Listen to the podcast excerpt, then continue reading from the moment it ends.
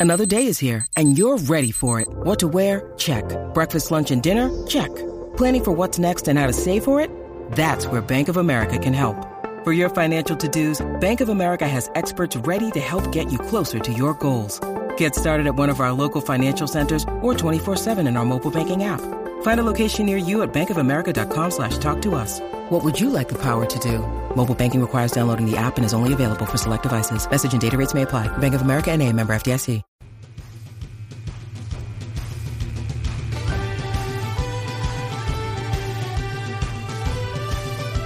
Welcome to another episode of Irish Illustrated Insider, brought to you by IrishIllustrated.com. I'm Pete Sampson with Tim Priester and Tim O'Malley, and we're a couple weeks away from the start of the season. Training camp is officially over. Uh, classes start this week at Notre Dame, so we're kind of getting into the real season grind here. And before we jump into questions from our readers in segment two, segment one, we'll wrap up some news. The AP poll came out, uh, so we can talk about that. But I think first, just some injury personnel news. Shaun Crawford out for the year with a torn ACL. Uh, that happened late last week. And then I think that sort of set in a, I don't know, kind of a chain reaction there that led to a pretty big surprise, I think, for all three of us on Friday when we talked to Brian Kelly after that practice that Devin Butler is the third corner everybody was shocked to hear that. You know, good news for uh, for Devin Butler, and I mean good news for Notre Dame when you have an upperclassman, uh, you know, reach up and and grab a spot. Is it? Uh, it it's not uh, something in uh, cement per se. It's obviously something that could change because Nick Watkins is a player and Nick Coleman's a player. But you know, um, I mean, I, I, think the injury to Shaun Crawford is going to be one that's kind of going to be swept under the carpet, but it's a big one for Notre Dame. He came out, won the job, beat out uh, Matthias Farley for the job, and I just think his ability to defend. Um, you know, I don't know exactly how that impacts Brian VanGorder's desire to blitz. Uh, he loves to blitz. He's going to anyway, but I think by having Shaun Crawford on the field, you can feel a lot better about sending Jaylon Smith on, on the pass rush. They dropped him in a lot of coverage last year. And so that hurts. You know, it's a tough break. I don't know exactly. Uh, well, KeiVarae Russell, I guess, takes over the, the nickel spot, and Butler moves into the, the corner spot when they do that. But that's a blow for Notre Dame, one that I don't think is going to be accentuated because we never saw Shaun Crawford play in a game. I was really looking forward to seeing him play, though, just from listening to uh, Todd Lyght talk about him. He talked about how he was so instinctive that once they were in a blitz package and he was cut off and he just decided, I'm going to go shoot the A gap. And he got a sack out of it in scrimmage. He couldn't believe he saw a freshman that he never taught to do that decide to do it. it. It's something instinctive is good at nickel, so is speed. They all talk about how fast he is. We like how aggressive he was and how competitive he was. I don't. It's not like he beat out KeiVarae Russell, but if you think about it, they decided they didn't need to have KeiVarae Russell play right. the most challenging spot of nickel because they had Shaun Crawford. So obviously he was doing quite well. And yeah, the Devin Butler thing, it, it's so interesting to me because this was the day they famously changed numbers. So I didn't know who number 24 was, and he was leading the team. Who'd you think? In Who did you think? I had no idea because I knew it wasn't Farley, and I, I couldn't yeah. figure it out. I was like, "Who is that? Redfield?" And then I saw Redfield. You took a picture of Redfield. I didn't know who it was. So I was asking around, and when I when I said to somebody there, "Is that Devin Butler?" He said, "Not if he's leading the team in calisthenics. It's not." but it was Devin Butler, and obviously it was a reward for recent good practices. Pete, you mentioned once when you were watching the defense, you saw Devin Butler have a good practice when we had kind of been previously bagging on him. Yeah, I mean it's yeah. more of a couple good reps. Okay. Um, you know, he got picked on a lot in the videos that Notre Dame put up on their site, and even when we saw him, it just you you look at his game and you just wonder if he has the top end speed to be a corner uh, at this level against top top teams. I I don't know the answer to that. Um, who knows how long this experiment will work? I mean, we may be talking about this after the Clemson game, and Devin Butler gives up a couple touchdowns, and Matthias Farley moves back in, and then KeiVarae Russell moves back outside. I'm I'm surprised that the coaches didn't just go back to Farley because they love him He's trustworthy. They you know what you're going to get and what you're not going to get. And it seems like this staff really values that. So I'm surprised they didn't go back that route. I think they will. I think that that was his answer to the question. Who's your third corner? Devin Butler, move Russell inside. I think the nickel is KeiVarae Russell's nickel when it's third and 11. and you'll see a lot of Farley. Yeah, there's no harm in you know two weeks before your first game to throw out the name of a, a veteran football player. I, I you know, I, was he lying? I don't know whether whether you would go so far as to say that, but I mean, I, it's just I think it's good to throw out the name of a veteran player. And hey, look, I'm sure Devin Butler's been playing pretty well. You wouldn't, yeah, you wouldn't I mean, completely, you know, fabricate he gets, that. You know, he gets the first shot, and we see this every year with teams all across the country. Guys who get the first shot sometimes are out of the lineup by halftime. Um, you just don't know how it's going to work out in live bullets. Devin Butler has at least played though, good, bad, or indifferent. He had the pick against yeah. Purdue but was also on the field a lot towards the end of the year. Arizona State, he had a really difficult time. Uh, I think that's sort of the memory that sticks with me when I have concerns about does he have the straight end speed, but is he going to see Jaelen Strong every week? Probably not. Yeah, and as we said, I think we mentioned it last week in the Bob Diaco defense, he was a good fit. Mm-hmm. You know, mm-hmm. keep the ball in front of you, a little bit bigger corner that can be physical with you that doesn't have to, to chase receivers all over the field. Well, the AP poll came out, and Notre Dame, with its highest ranking, number 11, which was where they were in the coaches poll, but number 11 in the AP poll, which is their highest preseason ranking since 2006 when Charlie Weis came in, went 9 and 3, and Dame was number 2 in the preseason in, in 2006. But, you know, I've done a couple stories on this, and again today, that it's, it's, uh, it's kind of a curse when Dame is ranked highly because they generally don't live up to that preseason billing of the last 50 years they have only finished better than their preseason ranking 13 times. Now, that may mean they were unranked in the preseason and finished unranked, but only better than their preseason ranking third time, uh, um, 13 times.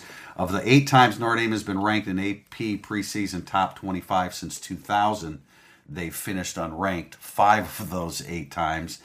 Uh, since the end of the Holtz era, 1996, Notre Dame has finished higher than its preseason AP rank just four out of 18 times. I don't know if that's worth anything uh, because this looks like a pretty good football team. But if you're going to finish higher than number 11, you probably have to go. We were talking about this off there 11 and 2 with a bowl win.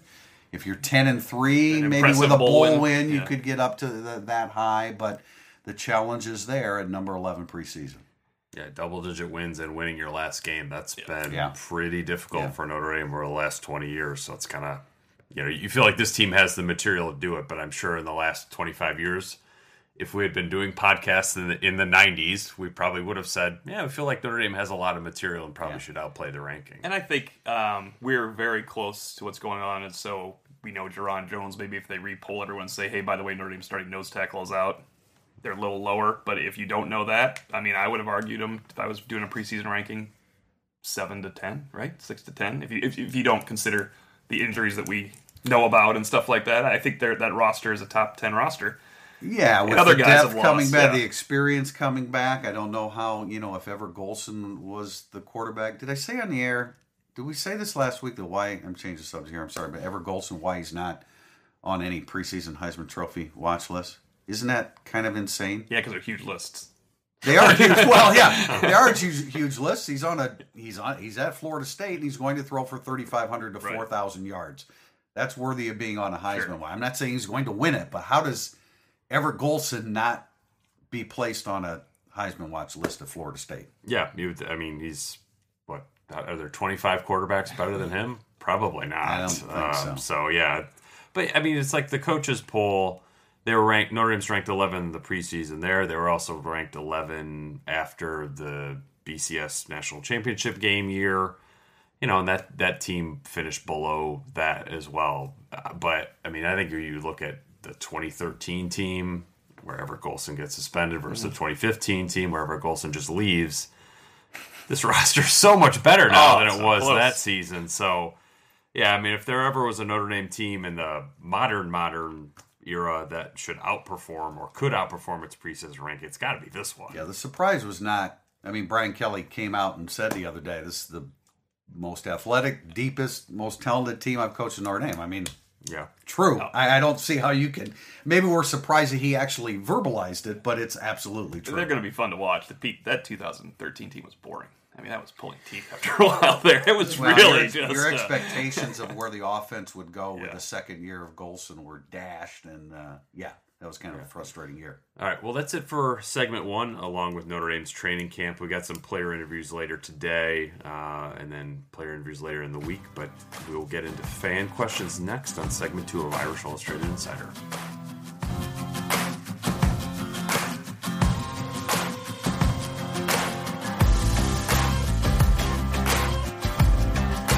Segment two of Irish Illustrated Insider, brought to you by IrishIllustrated.com, is our burning up the boards section, and we'll go with a question from Golston Guy, which is wrong on so many different levels. But his question is, what the hell happened with Hunter Johnson going to Tennessee?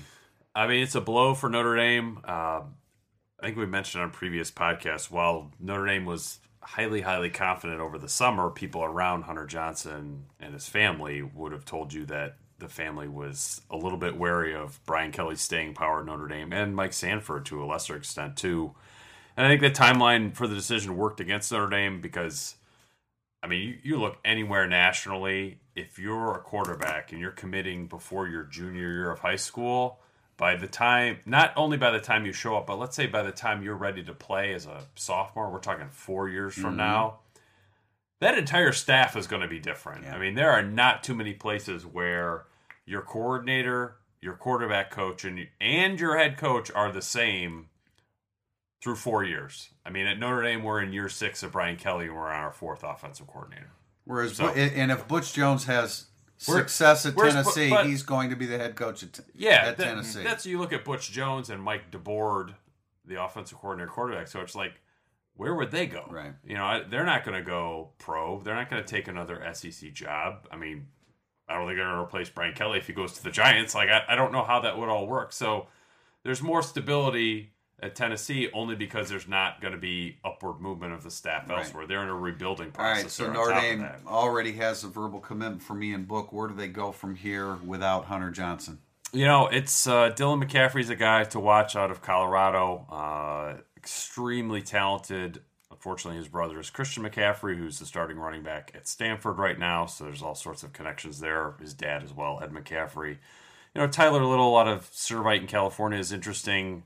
He came out for the Irish Invasion. I mean, they've they've had guys. I want to say Jake Allen, who's a quarterback here for the Irish Invasion. He's committed to Florida.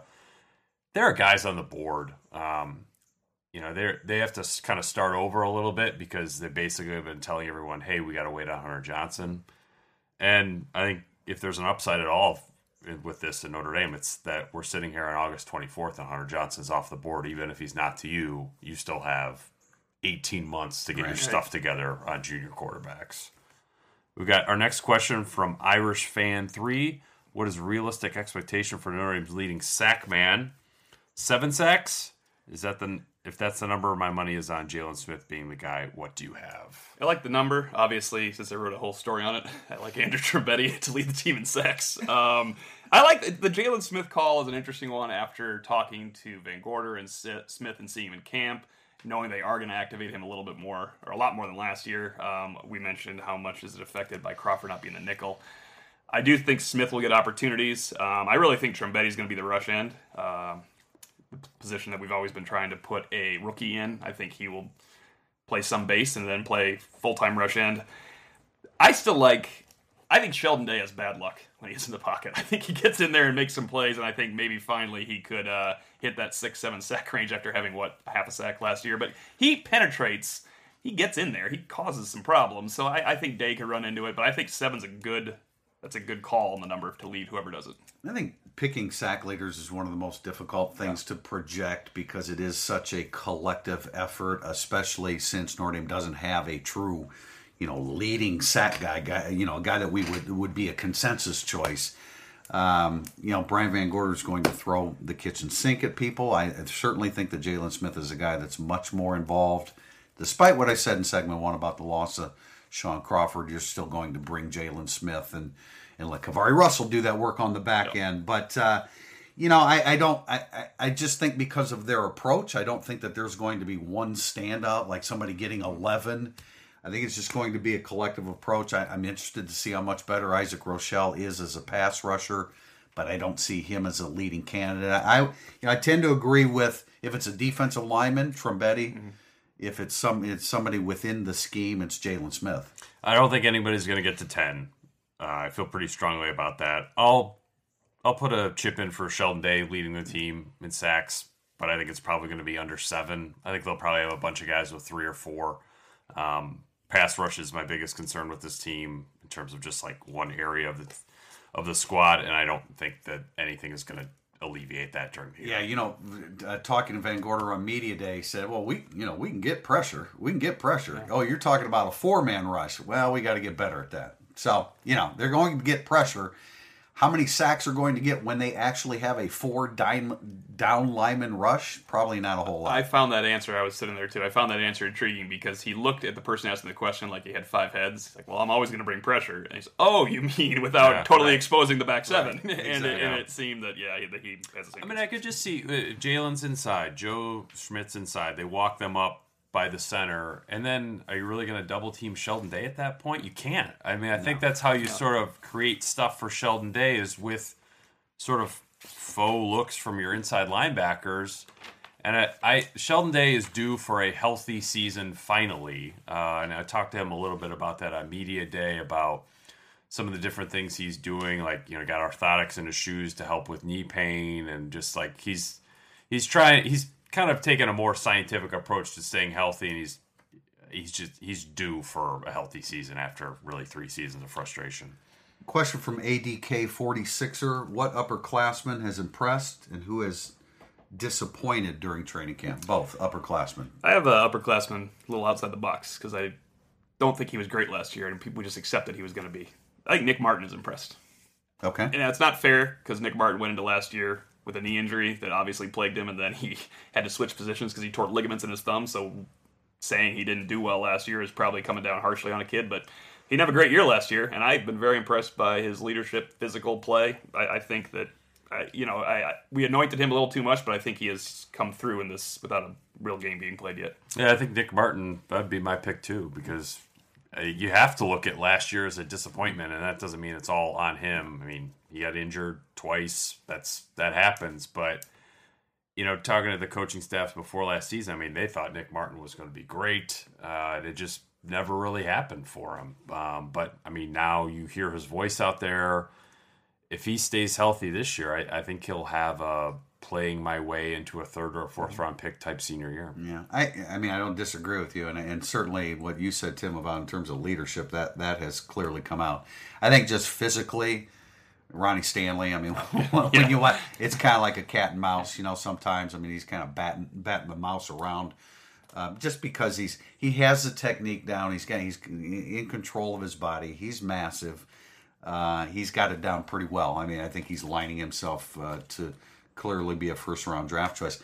Uh, based upon what we saw last Friday, I would say Chris Brown. Chris Brown had a really, really great day, and not only made great catches, but I, am always big on body language. Body his, his body language was, "I'm a big time receiver out here today," and I was impressed with that. I, you know, Isaac Rochell, I think he's a leader of this team, whether he's actually uh, designated a captain, which we should be hearing about that at any time, right? They they voted on that.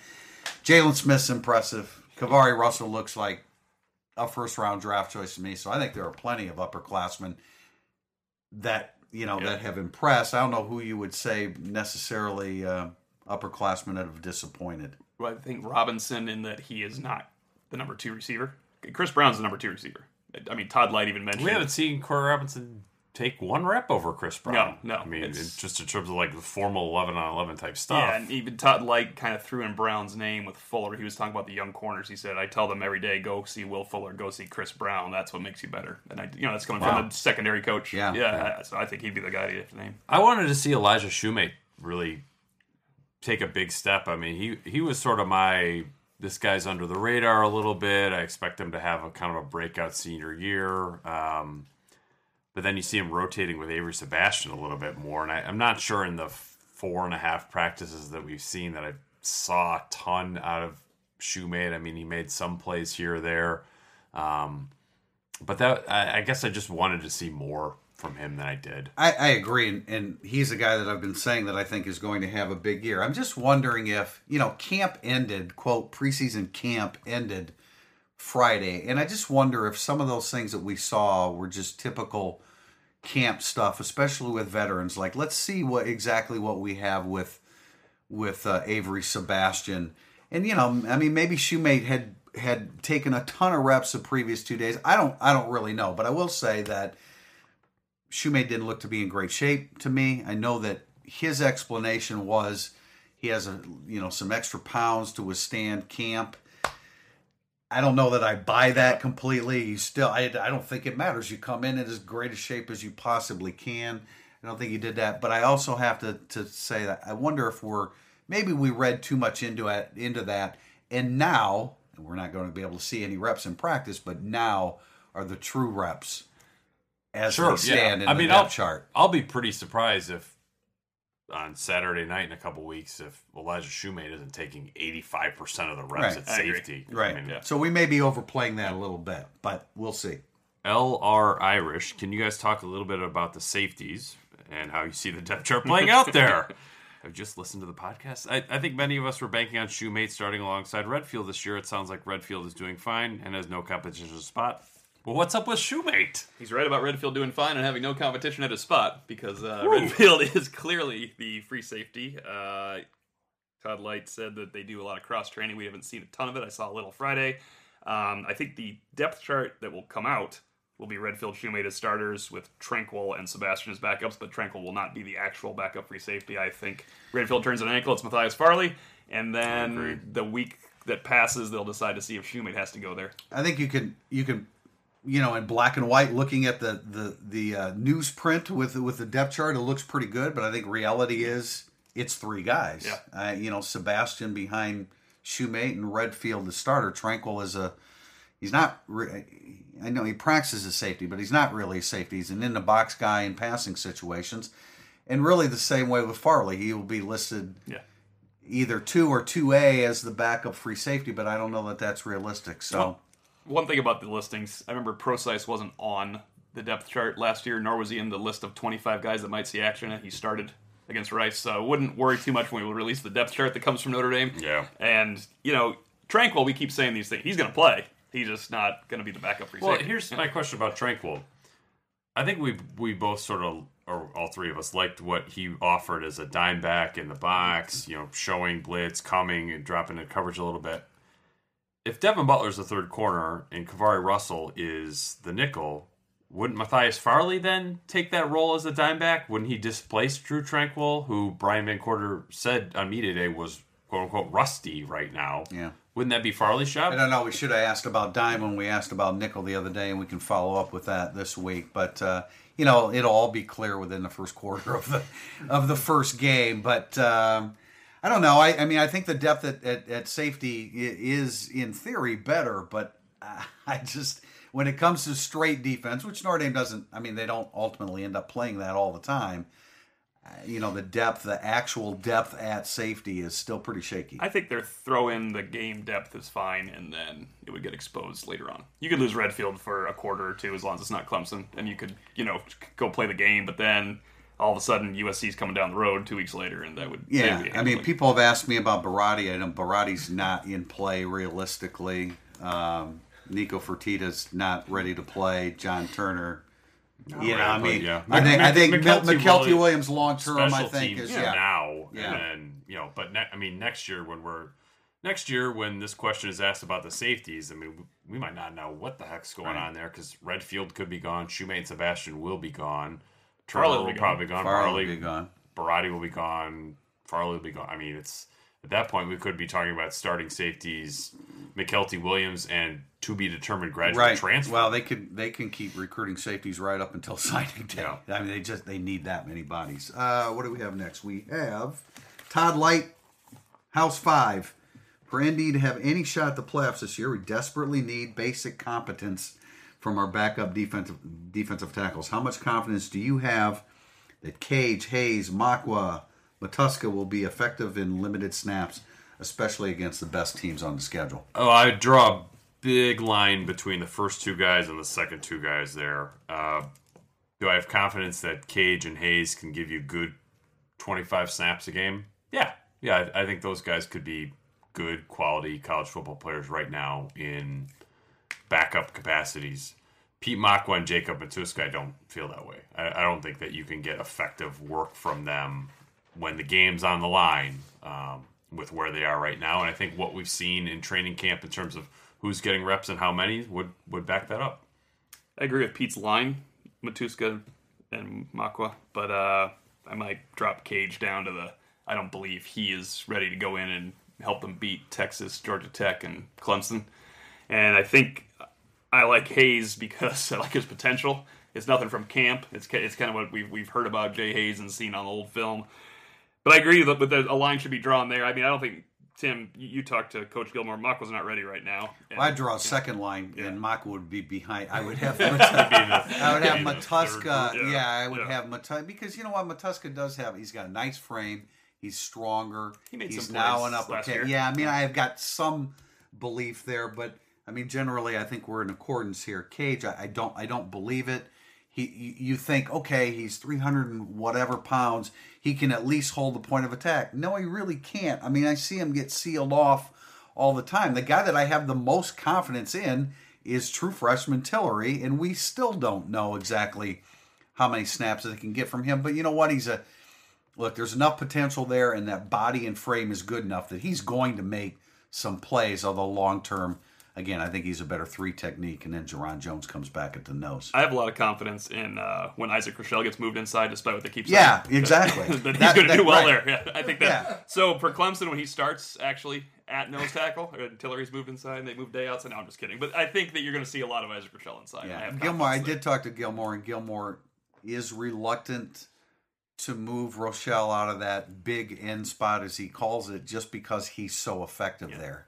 Yeah, so I mean, it's, it's six of one, half dozen the yeah. other. What if you move them, you you weaken yourself there. Yeah. I mean, if Blankenship's ready to, to play, and if Bonner's ready to play, well, then you then you can you can make the move. But they haven't made that move full time.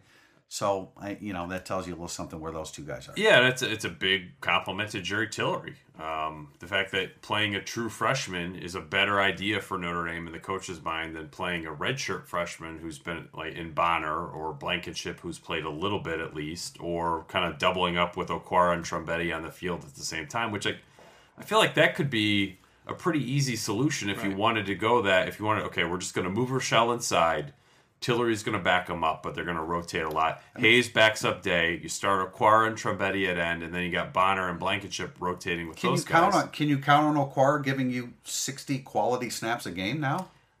I, you have I mean, to now. You, are in trouble you, if you, you if you, you got to find out. You got to find out. I mean, he's he looks a lot bigger, and he looks he looks more like Isaac Rochell than he ever ever has before physically. Yeah. So if if the big part of not moving Rochell is well, we can't afford to take that big, strong body off the edge.